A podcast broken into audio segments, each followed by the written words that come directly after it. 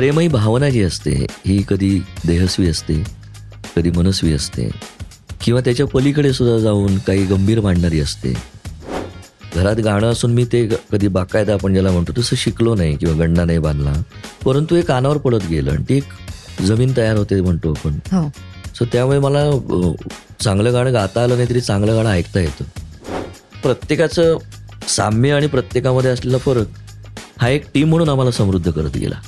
आणि मग या कार्यक्रमांच्या इतक्या वर्षांच्या प्रवासाचं कधी ओझं झालं नाही. कार्यक्रम करताना कधी कंटाळा आला नाही. मोठमोठी दाढीवाली मंडळी येऊन माझ्या पाया पडतात आणि सांगतात की शाळेत असताना मला तुमची कविता फार आवडायची. मला एकदम दडपण येतं. मग एकदम दडपण येतं. अरे बापरे म्हणजे माझं काय वय आता? मी विचारच करत नाही.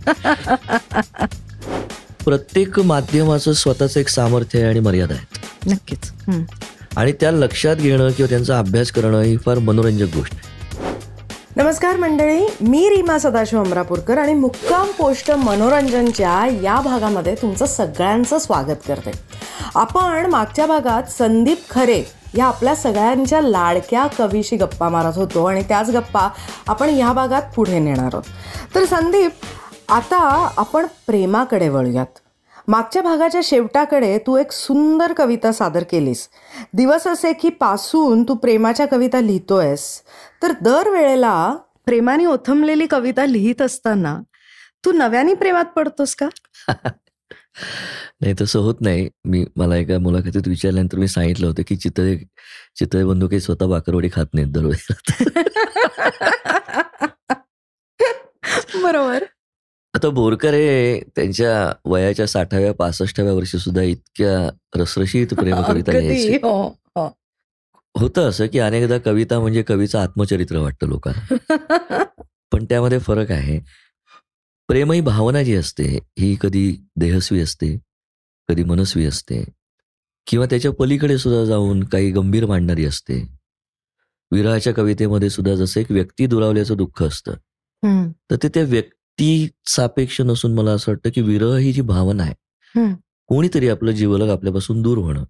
आणि मग त्याचे जे अनेक पैलू आहेत अनेक रंग आहेत हे जसे कवितेत येत राहतात तसं प्रेम कविता ज्याला आपण निक आता मगाशी मी ऐकवली तर खरोखर इतकी नाजूक की पैज लावून मधुहरे आणि शर्करा ही लाजते का तुझ्या ओठास काळी मुंगी देखील सावते.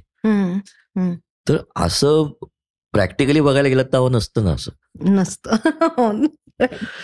पण ते व्यक्त करताना प्रेम या भावनेविषयी जेव्हा तुम्ही उत्कटपणे काहीतरी बोलता त्यावेळेला हे आपोआप येत जातं.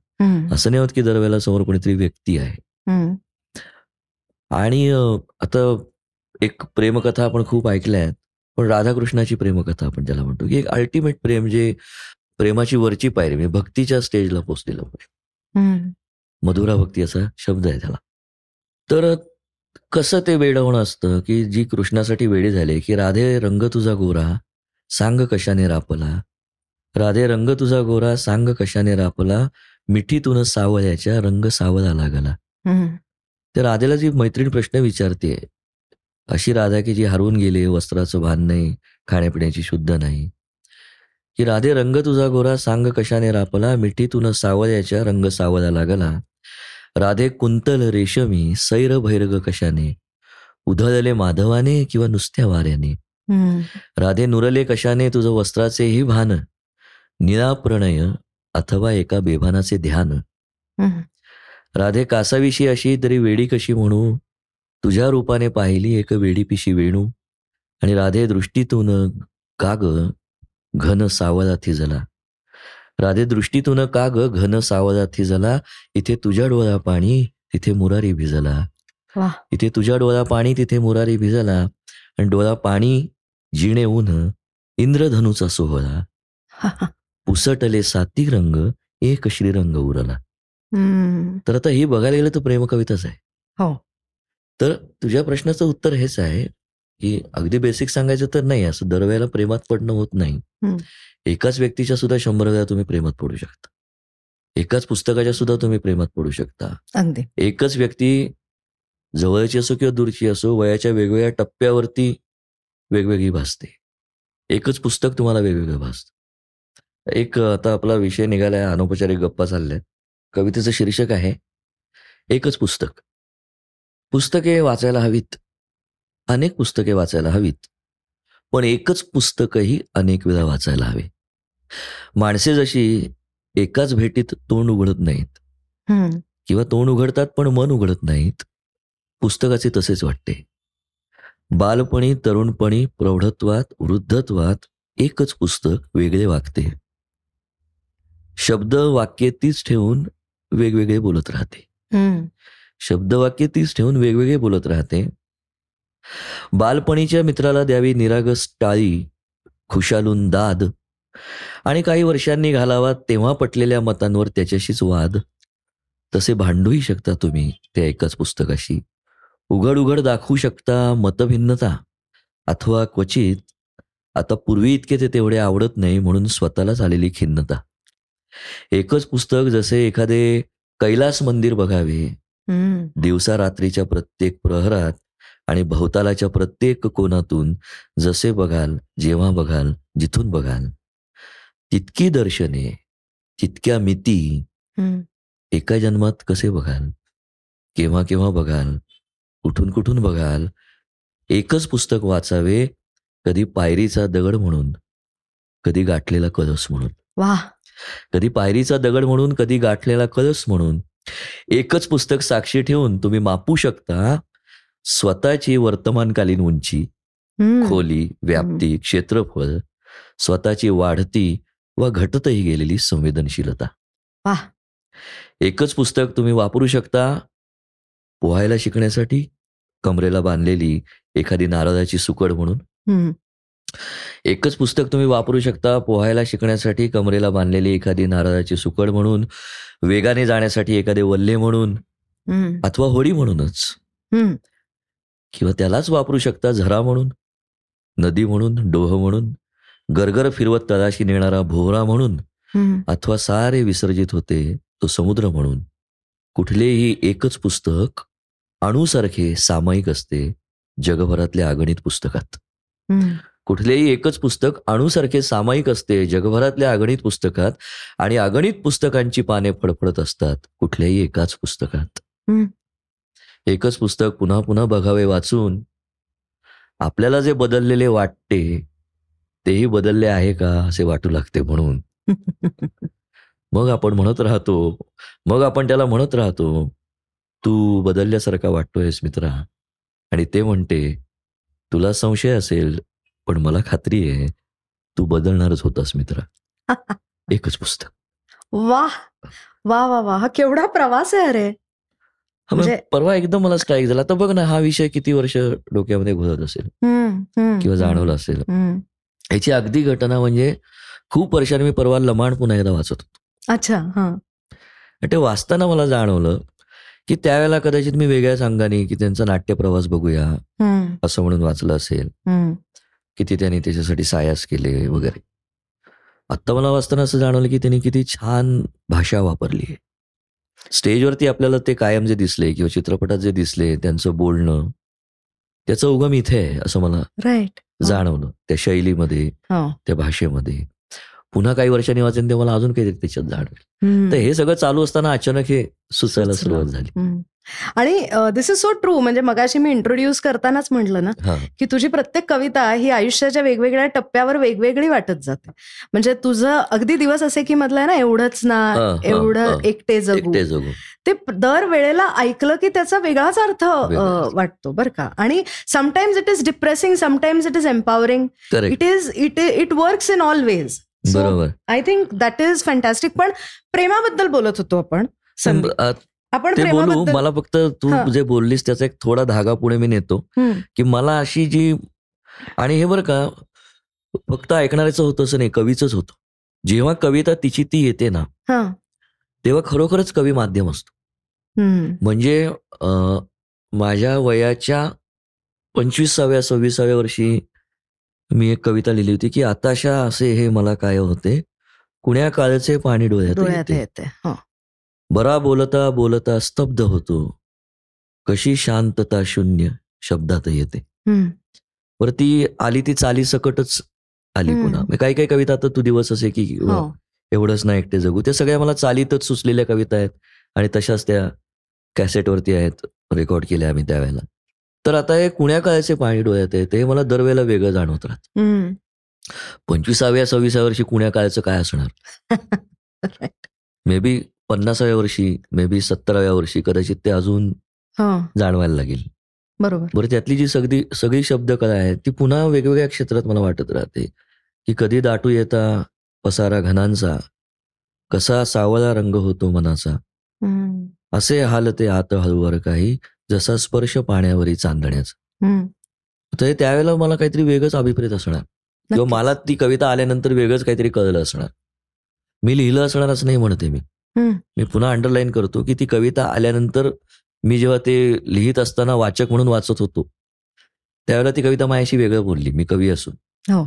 आता ती वेगळं बोलते तर हे फार गमतीशीर आहे. प्रकरण आहे. आणि मला असं वाटतं की कवी म्हणून म्हणजे स्वतःची ही सेन्सिटिव्हिटी जो आतला आवाज जी तू आवाज कविता वाचलीस ती जपणं फार महत्वाचं असतं आणि त्याच्यासाठी तुमच्या आजूबाजूला असलेली माणसं पण त्या पद्धतीने त्यांनी तुम्हाला जपावं लागतं. असं मला. वाटतं. So tell us about Sonia. म्हणजे तुम्ही प्रेमात पडलात अरेंज मॅरेज होतं. काय होतं? How did you guys meet आणि आता तुझी मुलगी एवढी मोठी झाली आहे सो त्याच्याबद्दल सांग ना आम्हाला. सोनियाबद्दल सांग प्रायमरी सोनियाविषयी सांगतो आता लग्न जुगारायचं म्हणलं तर मला जॅकपॉट लागला असं म्हणायला लागेल. आणि अं, तोंड देखलं नाही. मी फार मनापासून हे सांगतो. कारण माझी पत्नी आहे ही गोष्ट वेगळी. पण ती कोणीच नसती समजा माझी. तरी सुद्धा ॲज अ ह्युमन म्हणून मला ती तितकीच आवडली असती. कारण मला वाटतं असं वाटतं त्यांचं एकूणच ज्या संस्कारामध्ये ती वाढली तर ती आहे मुळशी गोखले. म्हणजे मुकुंदराव गोखले जे शास्त्रीय संगीत गाणारे ते. तिचे आजोबा. अच्छा. हा. हं. तर त्या घरामध्ये हे गायन वाचन हा एक भाग झाला. परंतु मुळात एक सुसंस्कृत ज्याला आपण म्हणतो. म्हणजे शिकले शिकलेले उच्च शिक्षित वेगळे आणि सुसंस्कृत वेगळे. उच्च शिक्षित हे सुसंस्कृत असतातच असं नाही. पण ती सगळी माणसं फार जेन्युइन आणि सुसंस्कृत आहेत ज्याला आपण मृदू व्यक्तिमत्वाची हळवार व्यक्तिमत्वाची म्हणतो. तर हे आपण बोलताना अनेकदा बोलतो. पण ते खरोखरच मला कधीही कर्कश झालेले कुठल्याच वळणावरती दिसले नाहीत. सुखदुःखाच्या प्रसंगी विरोधाच्या प्रसंगी त्यांच्या घरचं तसंच आहे ते सगळं. ऑब्विसली माझी ओळख जी झाली ती मुळात कवितेमुळे झाली. आणि म्हणजे कवितेने ज्या अनेक चांगल्या गोष्टी मला दिल्या त्यातली ही पण आहे असं म्हणायला काही हरकत नाही. आणि कवितेमुळे आम्ही भेटलो आणि त्यावेळेला जशी ती समरसून त्या कविता ऐकायची तितक्याच ती आजही ऐकते. म्हणजे अगदी हा गमतीशीर किस्सा आहे की आयुष्यावर बोलू काहीचे तिने कुणाही पेक्षा जास्त प्रयोग बघितलेले आहेत. म्हणजे अनेक कविता तिने शंभराच्या पेक्षा दोनशे तीनशे चारशे पाचशे वेळा ऐकल्या असतील. आणि सलीललाही माहिती आहे की ती अनेक कार्यक्रमाला येते. तर तो मला एकदा कार्यक्रम चालू असताना म्हणला की अरे ती बघ ना ती पहिल्यांदा ऐकत असल्यासारखीच दात देते अजून. आणि मग मी तिला सांगितल्यावर तिला सांगितल्यावर ती भयंकर कॉन्शियस झाली. आता मी येणारच नाही. म्हणजे असं नाही. गमती गमतीत आहे सगळं.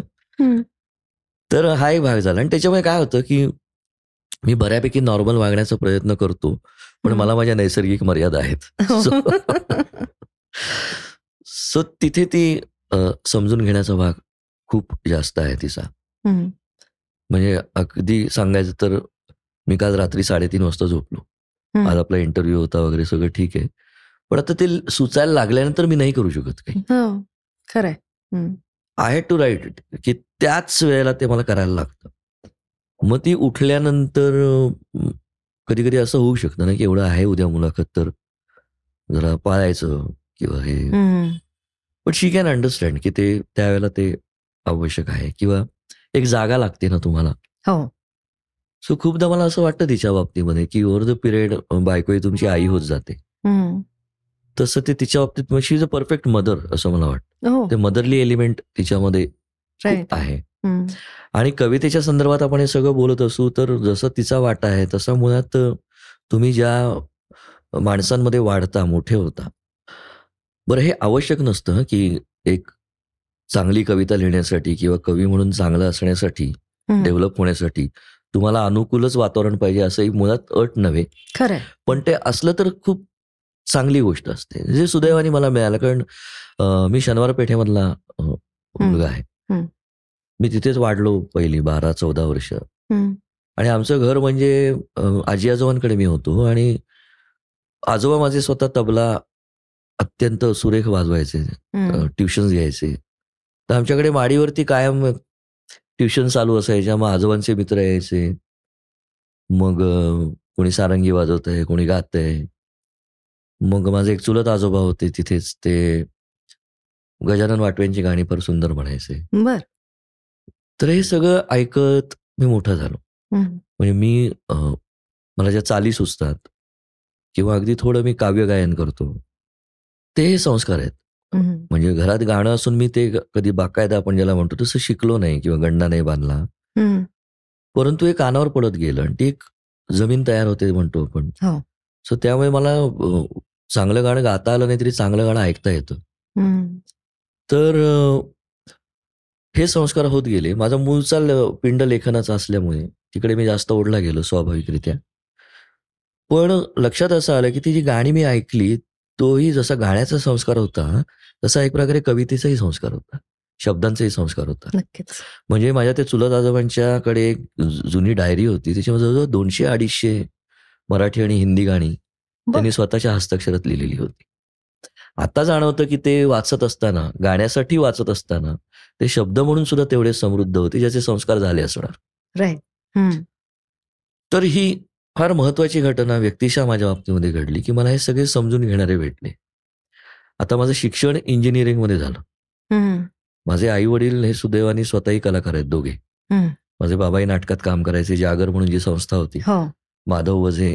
त्यांनी अनेक नाटकं दिग्दर्शित केली होती. त्याच्यामध्ये बाबांनी खूपदा काम केलेलं आहे. आई माझी स्वतः उत्तम नकलाकार आहे. बर. म्हणजे बोलताना ती कधी किस्सा सांगताना ती कधी नॉर्मल सांगणार नाही. ती त्या त्या व्यक्तीच्या भूमिकेत जाऊन तसंच सांगते. पण कसं होतं की आता माझ्या वेळेला चांगले मार्क पडले तर सायन्स मध्यम पडले तर कॉमर्स वाईट पडले तर आर्ट्स. अशी विभागणी होती. मला सुदैवानी चांगले मार्क पडले. किंवा दुर्दैवानी चांगले मार्क पडले. असं म्हणू. असं म्हणूया. राईट आणि आजच्या इतकं काही माहितच नव्हतं. सायन्सला जायचं आणि डॉक्टर व्हायचं किंवा इंजिनियर व्हायचं. किंवा बँकेत लागायचं. म्हणजे मी परवा थक्क झालो. माझी मुलगी जेव्हा आर्ट्सला गेली परवा म्हटलं मी त्याला आता पाच वर्ष झाली. तर नाईन्टी सिक्सला आर्ट्सला क्लोज होती ऍडमिशन हो आता आता उलट तुम्हाला इतकं अरे च्या असं झालं. आणि मी फार अजूनही मिस करतो की ते मी आर्ट्सला जायला पाहिजे होतं. तर ते मी केलं इंजिनिअरिंग सगळं ते डोक्याने केलं. कारण पण त्यांचं म्हणणं असंच होतं की आता शेवटी एक दृष्टिकोन असतो ना की कला वगैरे सगळं ठीक आहे पण कलेला आताही हमखास भविष्य नसतं. त्यावेळेला तर. काही हेच नव्हतं. बरोबर. की मुलांनी निदान स्वतःचं पोट तरी भरलं पाहिजे. या दृष्टिकोनातून ते they force me to write engineering करच. जे मी केलं पण मी ते आईला जाताना सांगितलं होतं की मी ती तुला कागद आणून देतो. डिग्रीचा. डिग्रीचा.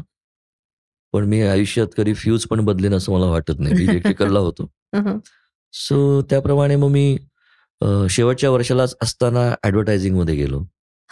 तिथे मी काम सुरू केलं कॉपी रायटिंग कारण त्याच्यामध्ये एक वेगळं क्रिएटिव्ह चॅलेंज आहे. हो. क्रिएटिव्ह आहे काहीतरी क्रिएटिव्ह आहे त्याच्यामध्ये. कन्स्ट्रक्टिव्ह आहे.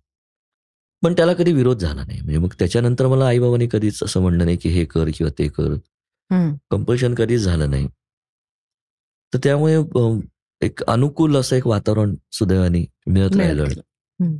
आणि जे आय थिंक पुढे सोनियानी continued continuity very good very good दुसरी एक अत्यंत महत्वाची व्यक्ती जी तुझ्या आयुष्यात आहे गेले वीस पंचवीस वर्ष ती म्हणजे सलील. तुमच्या दोघांच्या इक्वेशनबद्दल सांग ना आम्हाला.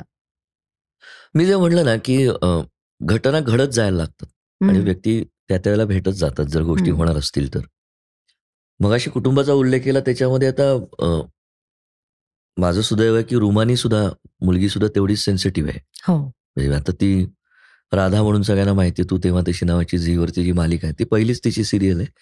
त्याच्यामध्ये ती खूप छान मोठी भूमिका आहे तिची. आणि तिला खूप छान दाद येते म्हणजे. आणि बेसिकली मला आवडणारी गोष्ट म्हणजे ती खूप वाचणारी. वा म्हणजे apart from all fame and glamour ती जेव्हा पुस्तक वाचते तेव्हा मी खूप आनंदात असतो. ती इंग्लिश मिडियम मधली आहे. मराठीतल्या अनेक कथा कविता मी तिला वाचून दाखवतो त्यामुळे मराठी सुदैवाने तिचं चांगलं आहे. सो माझ्याही कविता ती व्यवस्थित ऐकते छान. तर हा एक भाग झाला आणि सलीलचं म्हणशील तर बघ आम्ही एकाच शहरामध्ये अनेक वर्ष वाढलो आहोत. पण कधी आमची भेट झाली नव्हती. म्हणजे माझी पहिली दिवस असे की आणि मी गातो एक गाणी. या दोन कॅसेट प्रकाशित झाल्या होत्या ऑलरेडी आणि लोकांपर्यंत पोचल्या होत्या. आणि त्याची स्वप्नात पाहिला राणीचा बाग.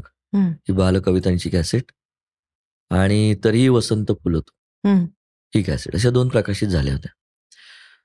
आणि तुला गंमत सांगतो बघ कशी की आमची भेटही झाली नव्हती. त्यावेळेला मी ज्या जाहिरात संस्थेमध्ये काम करत होतो तिथे ते जे कॅसेट कव्हर जे होतं ते माझ्याकडे प्रूफ रिडिंगसाठी आलं होतं. बर तिथे गाण्यांची नावं बरोबर आहेत ना रस्व दीर्घ आणि ते सगळं. आणि मग आम्ही असेच थोडक्यात काय की आम्ही भेटण्या अगोदर आमचं काम एकमेकांना भेटलं आणि आम्ही बरं असे काही दोघांचे स्वभाव नाही आहेत की मग आवर्जून फोन केलेत हे केलंय ते केलंय वगैरे. तर त्यामुळे आम्ही असेच एका कुठल्या तरी कार्यक्रमाची कार्यक्रम होता त्याच्यामध्ये भेटलो. कार्यक्रम म्हणजे हासा असा पण नव्हता. एक वाहिनी त्यावेळेला लॉन्च होत होती. तर त्याच्या लॉन्चिंग पार्टीला आम्ही भेटलो आणि मग ओळख झाली. मग तुझी ही कविता मला आवडते वगैरे वगैरे एवढंच एवढंच झालं आणि. की चला आता बसून लगेच गाणी करू. असं झालं. So over the period over the period आम्ही फक्त बोलत राहिलो. आणि मग कळत जातं ना की तुमच्या आवडीच्या गोष्टी सारख्या आहेत. हं. ते खाणं असो गाणं असो सम पडत जाते अनेक. गोष्टीमुळे. बरं कुठल्याच दोन व्यक्ती अशा अनुरूप नसतात. स्वभाव भिन्नता असतेच. नक्कीच. पण त्याच्यात साम्य किती आणि फरक किती? किंवा मुळात दोन व्यक्तींमध्ये चांगलं एक नातं टिकण्यासाठी मुळात तुम्ही एकमेकांना स्पेस किती देता हं. हेही हं. तितकंच महत्वाचं असतं तर ही स्पेस आम्ही एकमेकांना भरपूर देतो. म्हणजे जसं तो जेव्हा चाल करतो तेव्हा आवर्जून मला ऐकवतो कारण मी चालीतल्याच कविता ज्या केल्या त्याचीच आयुष्यावर बोलू काही कॅसेट आली आणि मी. त्यावेळेला सलीलला विचारलं होतं की संगीतकार म्हणून तू लोकांपर्यंत पोहोचलायस पण आता फक्त गायक म्हणून माझ्या कॅसेटमध्ये गाशील का. बरं ते विचारण्यामागचं कारण काय होतं कारण जेव्हा जेव्हा तो गायचा तेव्हा हे माझं निरीक्षण होतं की तो गायकी दाखवण्यापेक्षा त्यावेळेला शब्द पोचवण्यासाठी जास्त. प्रयत्न करतो. जे की माझ्या जातकुलीचं मला वाटलं बरोबर सो तो आयुष्यावर बोलू काही मध्ये गायक म्हणून गायला आणि मग पुढे माझ्या ज्या चालीतल्या होत्या तिथेही तो गायक म्हणून गायला मग त्याचं संगीत असलेल्यासाठी मी लिहिलं सुद्धा आणि माझ्या कवितांना नंतरही त्यांनी संगीत दिलं.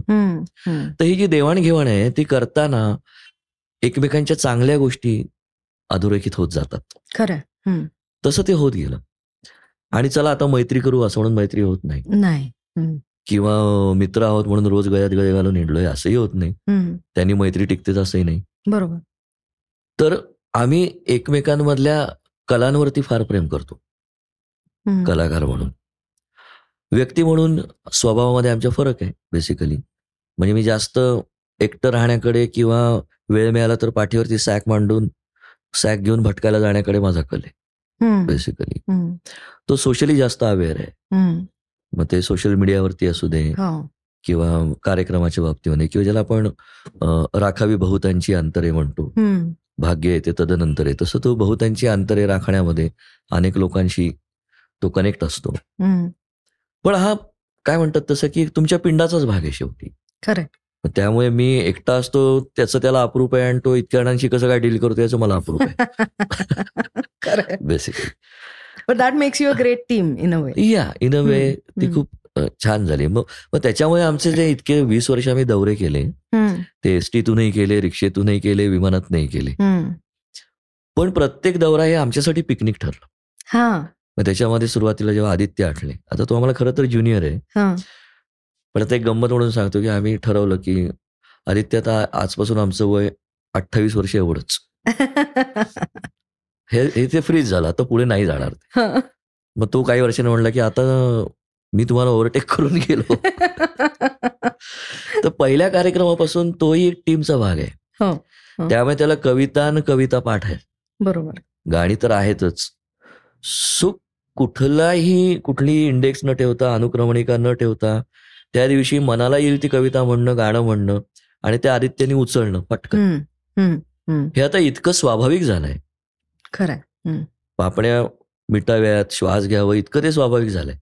त्यात कुठेही आता करण्याचा भाग राहिला नाही. तर हे प्रत्येकाचं साम्य आणि प्रत्येकामध्ये असलेला फरक हा एक टीम म्हणून आम्हाला समृद्ध करत गेला. आणि मग या कार्यक्रमांच्या इतक्या वर्षांच्या प्रवासाचं कधी ओझं झालं नाही. कार्यक्रम करताना कधी कंटाळा आला नाही. ते खूप महत्वाचं. कारण तुम्हीच कंटाळलात तर समोरचा श्रोता जाणकार असू दे नाही तर नसू दे त्याला कळतच तुम्ही पाट्या टाकताय. बरोबर. किंवा तुम्ही कंटाळलाय. पण अरे श्रोते पण फरमाईश करतच असतील हो. की. निश्चितच करतात. आणि तेच होतं ना की तो एक बॅलन्स साधणं कधी कधी कसरतीचं काम असतं. की तुम्हाला नवीन ऐकवायचं असतं. आणि श्रोते जे आलेले असतात फार लांबून आलेले असतात. पदरचं खर्च करून आलेले असतात. म्हणजे त्यांनाही काहीतरी एक जेव्हा तुम्ही रंगमंच म्हणता समोर श्रोते आहेत असं म्हणता त्यावेळेला त्यांचंही भान ठेवायलाच लागतं. नक्कीच. तुम्ही कलंदर आहात मनस्वी आहात मग घरी बसा. म्हणजे असा त्यात असण्यात काही. वाईट नाहीये. हम्म, मग येताय ना रंगमंचावर मग त्याचे काही नियम आहेत. बरोबर. बरोबर. तर ते भान ठेवलं पाहिजे. मग हा हे काय म्हणतात?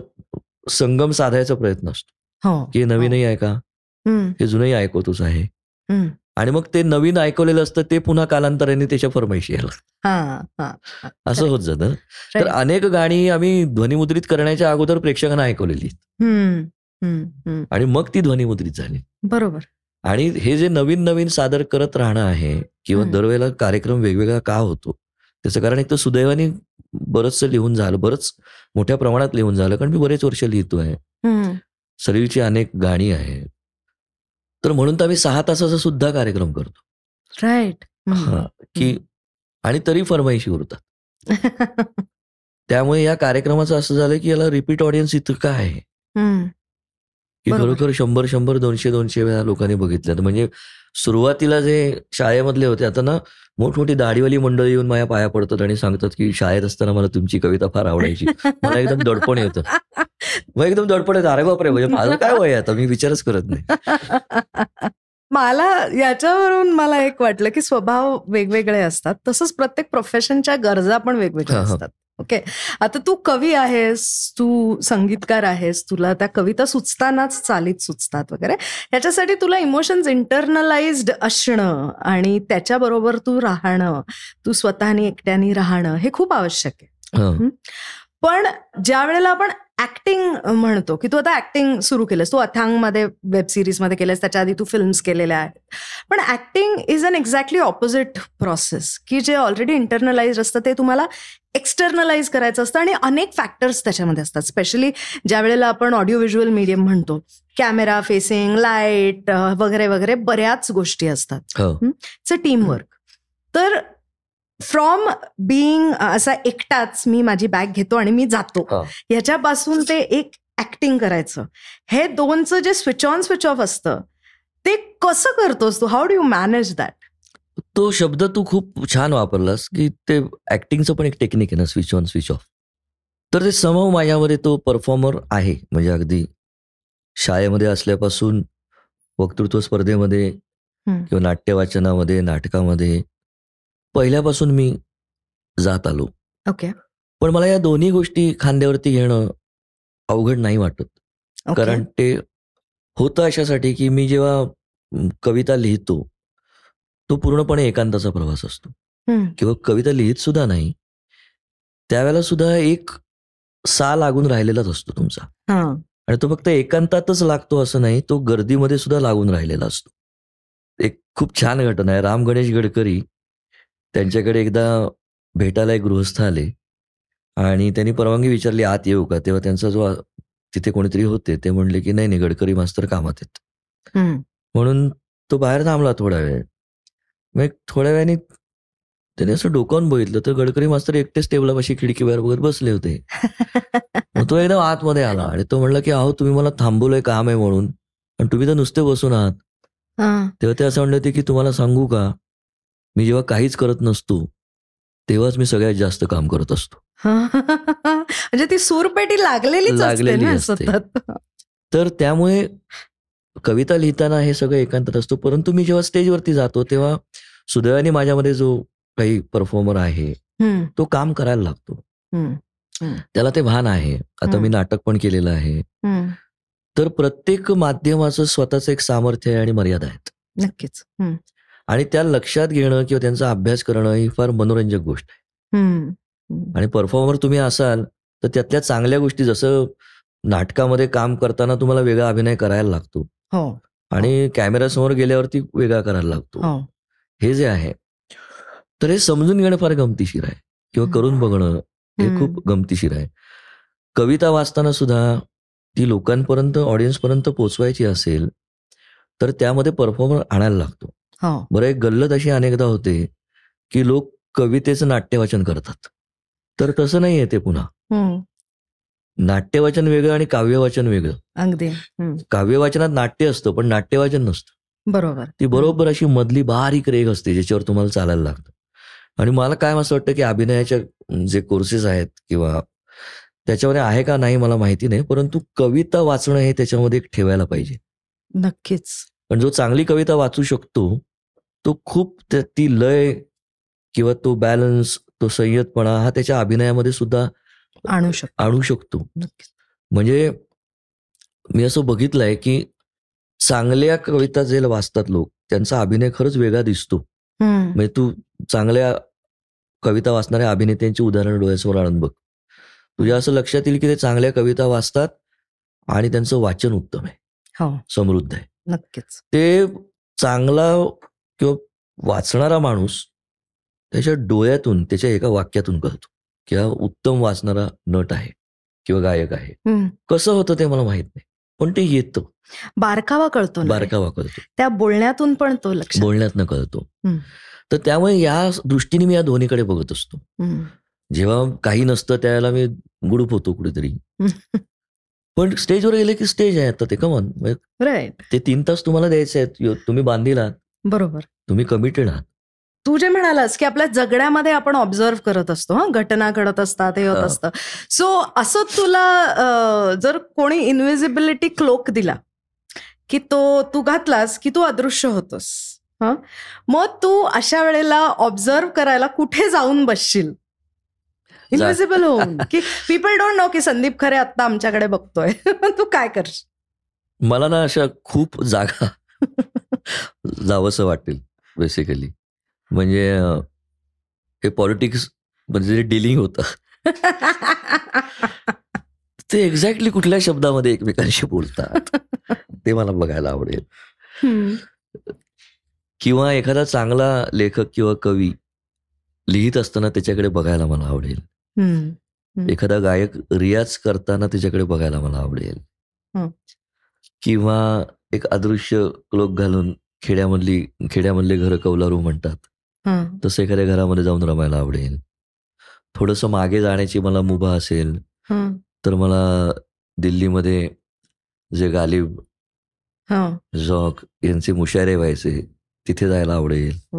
मागे. जायचं असेल तर. किंवा सावरकरांचा तो काळ सगळा अनुभवायला मला आवडेल. हाताखाली एखादा मावळा म्हणून किंवा सतत त्यांच्यावर राहता येईल अशा एखाद्या पोस्टवरती मला राहायला आवडलं असतं की काही लोक असतात ना ते दे आर चोजन. कलाकारांमध्ये सुद्धा सामान्य कलाकार असतात अतिसामान्य कलाकार असतात वाईट कलाकार असतात तसे महाचांगले कलाकार असतात उत्तुंग कलाकार असतात. तर काही चोजनच असतात. त्यांना काय म्हणतात की वरदान घेऊन आलेले असतात. हो. जसं भारतरत्न लता मंगेशकर. आहे जसं सचिन तेंडुलकर आहे जसं अमिताभ बच्चन आहे जसं मायकल जॅक्सन आहे. किंवा विंची आहे. हे चोजन लोक आहेत. सावरकर आहेत. म्हणजे सावरकर एक स्वातंत्र्यवीर आहे आपण म्हणतो आणि आहेतच. परंतु फक्त जरी ते साहित्यिक झाले असते तरी सुद्धा ते अफाट अफाट असतं. अफाट झाले असते. तर या लोकांच्या आजूबाजूला वावरून ते काय विचार करतात?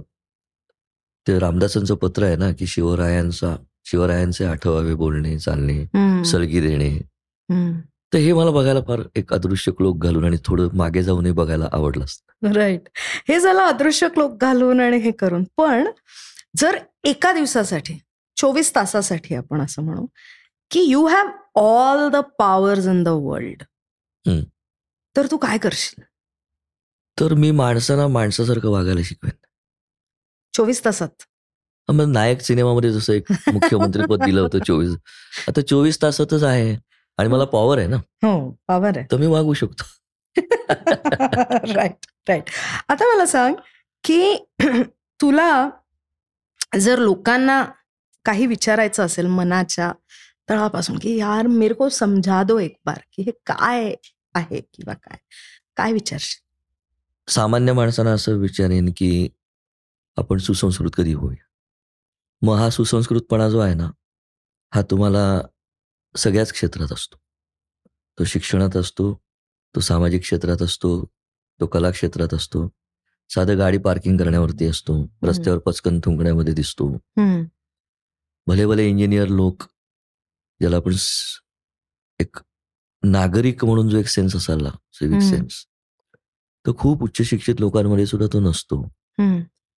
मी कोणाची भलावण करत नाही परंतु दुर्दैवाने अनेक देश हिंडल्यानंतर माझ्या असं लक्षात आलं की जो एक बेसिक चांगुलपणा किंवा समाजामध्ये वावरण्याची एक पद्धत असते ती आपल्याकडे फार कमी आहे. ती बाणवलीच जात नाही कुठेतरी. म्हणजे अगदी ट्रॅफिक जाम होण्याचं सगळ्यात कारण मोठं सगळ्यांनाच पुढे जायचं असतं. म्हणजे हा मी बघितलेला फरक आहे की समजा एका अरुंद जागेमधनं दोघे पास होत आहेत. एक जण इकडनं येतो एक जण समोरासमोर येत आहेत ते. तर तिकडे दोघेही थांबतात. आणि आपल्या इथे दोघेही धावतात. सो हे मला खटकतं कुठेतरी. किंवा प्रत्येक क्षेत्रामध्ये आलेलं राजकारण ते मला खटकतं. आणि मुळात एक हव्यास जो आहे सध्या तोही मला खटकतो. म्हणजे मला अनेकदा प्रश्न विचारायला असा वाटतो अनेक लोकांना. नाव घ्यायचं कारणच नाही त्याचं कारण नाव घेऊ नये असे एक दोघ एक दोघेच असतील की जे ह्याच्यामध्ये नाही आहेत. Okay. बाकी सगळे ह्याच्यातच आहेत मी जे बोलतोय त्याच्यामध्ये की काय करता एवढ्या पैशाचं? म्हणजे पैसे खाणं या सगळ्या गोष्टी ज्या आहेत की शेवटी काय करता? मी मग असं ऐकलं बाबा छान झोप लागते या लोकांना. पण मला तर कोडं वाटतं ते की काय म्हणजे कशासाठी हे सगळं? आणि सतत स्वतःची टिमकी वाजवत राहणं. सारखं स्वतःला एक आपणच आपलं एक बायोडेटा असल्यासारखं. बघा अनेक लोक तुम्ही तू बघशील ना तर असे बोलायला सुरुवात करतात की पहिल्या चार वाक्यामध्ये ते सगळं सांगून टाक. हो. मला एक जण भेटले होते त्याने आले माझ्याकडे. फार सुंदर कविता असतात ना तुमच्या. माझा परवाच एक काव्यसंग्रह प्रसिद्ध झाला. म्हणजे मी हो नाही म्हणायच्या अगोदर सुरूच झालं. आणि मग त्याने एक पंधरा मिनिटं त्यांची माहिती सांगितली. सो हे हे जे आहे ना तर मला असं वाटतं की बेसिक सेन्स जो असतो जगण्याचा हं, खूप डेव्हलप करायची गरज आहे. मग त्याच्यामध्ये म्हणून तर मग मी म्हणतो ना की एक राजकीय समज असणं मतदारांना. आता मतदारांना चॉईसच फारसे उरले नाहीत. नाही ही गोष्ट वेगळी. पण मुळात राजकीय समज असणं म्हणजे मला हे फार कौतुकास्पद वाटलं की दुसऱ्या महायुद्धामध्ये जे चर्चिलने जिंकून दिलं हो. वॉर टाइममध्ये त्याला पंतप्रधान केलं. युद्ध संपल्यानंतर जेव्हा तो उभा राहिला तेव्हा नाही केलं. बरोबर हो. सो ही लोकशाहीसाठी जी एक बेसिक समज लागते हम्म, ती डेव्हलप व्हायला पाहिजे. तर या सगळ्या गोष्टी मला जाणवत राहतात खटकत राहतात. हम्म. पण this is your life right आणि एक शेवटचं तू बऱ्यापैकी बोललेला आहेस पण तरी मी मला राहवत नाहीये म्हणून मी विचारते की अं, तुला जर आता एक पोस्ट कार्ड दिलं हं, तर तू कोणाला पत्र लिहिशील आणि काय लिहिशील? ही आमची सेगमेंट आहे स न व्ही व्ही म्हणून. एकालाच लिहायचं? एकाला अनेकांना तुला ज्यांना लिहायचं त्यांना. मगाशी मी जे नावं घेतली ना त्या सगळ्यांनाच मला त्यांचा पत्रमित्र व्हायला आवडेल. तर शिवरायांशी बोलताना ऐतिहासिक भाषा वापरायला लागेल. सावरकरांशी बोलताना फार काटेकोर बोलावं लागेल. पण तुला गंमत माहितीये का? आता इर्षादच्या काळामध्ये घडलेली घटना अशी की अनेकांना हेही माहिती नाही की सावरकरांनी मराठी शब्द वापरा म्हणून आग्रह धरला. हं, पण त्यांनी उर्दूचा दुस्वास नाही केला. त्यांनी स्वतः उर्दूमध्ये बाकायदा गझल लिहिलेली आहे. हो? हो. मग त्यांच्या- ह्या पब्लिश केल्या पाहिजेत ना? हो त्या इंटरनेटवरती मिळतात तुम्हाला पण हे नाही ना कोणी बघत नाही ना. असं हम्म. असं आहे ते. तर या सगळ्यांशी मला पत्रव्यवहार करायला आवडला असता आणि काय म्हणशील त्यांना? काहीतरी शिकवा म्हणेन. कोणाला? या सगळ्या व्यक्तिमत्वांना. बरं गालिब गालिबला मला लिहायला आवडलं असतं. मला वॅनगॉगला लिहायला आवडलं असतं. हम्म, वॅनगॉगची पत्र तर फार सुरेख आहेत. कुमारजींना मी कदाचित पत्र लिहिली असती. कारण या लोकांकडे ना जगण्यातून अनुभवातून आणि चिंतनातून आलेल्या खूप गोष्टी आहेत. आणि असं एखादं बहरलेलं झाड असेल तर त्याच्या सावलीत थांबण्यात जी काही मजा असते. आयतं मिळतं ना तो हो खरं खरं ओके सो संदीप तू एवढा वेळ दिलास आम्हाला माहितीये तुला आता जायचं आहे. तरी तू वेळ काढलास आणि आम्हाला वेळ दिलास. त्याच्याबद्दल खूप खूप खूप धन्यवाद आणि तुला ऑल द बेस्ट तुझे जे काही विविध क्षेत्रांमध्ये तू रममाण आहेस ती सगळ्या क्षेत्रांमध्ये अजून असाच रममाण राहा आणि तुझ्या कवितांना अशीच अशी नवीन नवीन उंची मिळत राहो. कारण तुझं चौथीत असल्यापासूनच तुझ्यावर असलेलं ते गारुड आहे. ते हो. असंच तुला उत्तुंग यश देत राहो एवढीच इच्छा व्यक्त करते मलाही आणि मलाही खूप मजा आली. मी म्हणलं तसं की आपण एक साडे अकरापर्यंत निघूया असं मी म्हणलं होतं. पण मला थोडी कल्पना होती की तू ज्या प्रकारे माझी संवाद साधशील तर तो होणार नाही अर्ध्या. पाऊण तासामध्ये. सो त्याची काही काळजी नाही. मी ते पुढे केलं काम. पोस्टपोन केलंय. परंतु गप्पा मारायला खूप मजा आली. म्हणजे काय होते मुलाखत होते अनेकदा बरं किंवा सुसंवाद होतो. गप्पा नाही होत. त्याच गप्पा मारायला खूप मजा आली. आणि आय होप की हे सगळे ऐकणारे आहेत त्यांनाही आपल्याला जशी मजा आली तशी तशी आली असेल. त्यांनाही येईल असं मला अशी मी आशा व्यक्त करतो. नवीन वर्षाच्या पुन्हा एकदा. थँक्यू तुलाही तुम्हाला सगळ्यांना आणि ऐकणाऱ्या सगळ्यांना खूप खूप शुभेच्छा.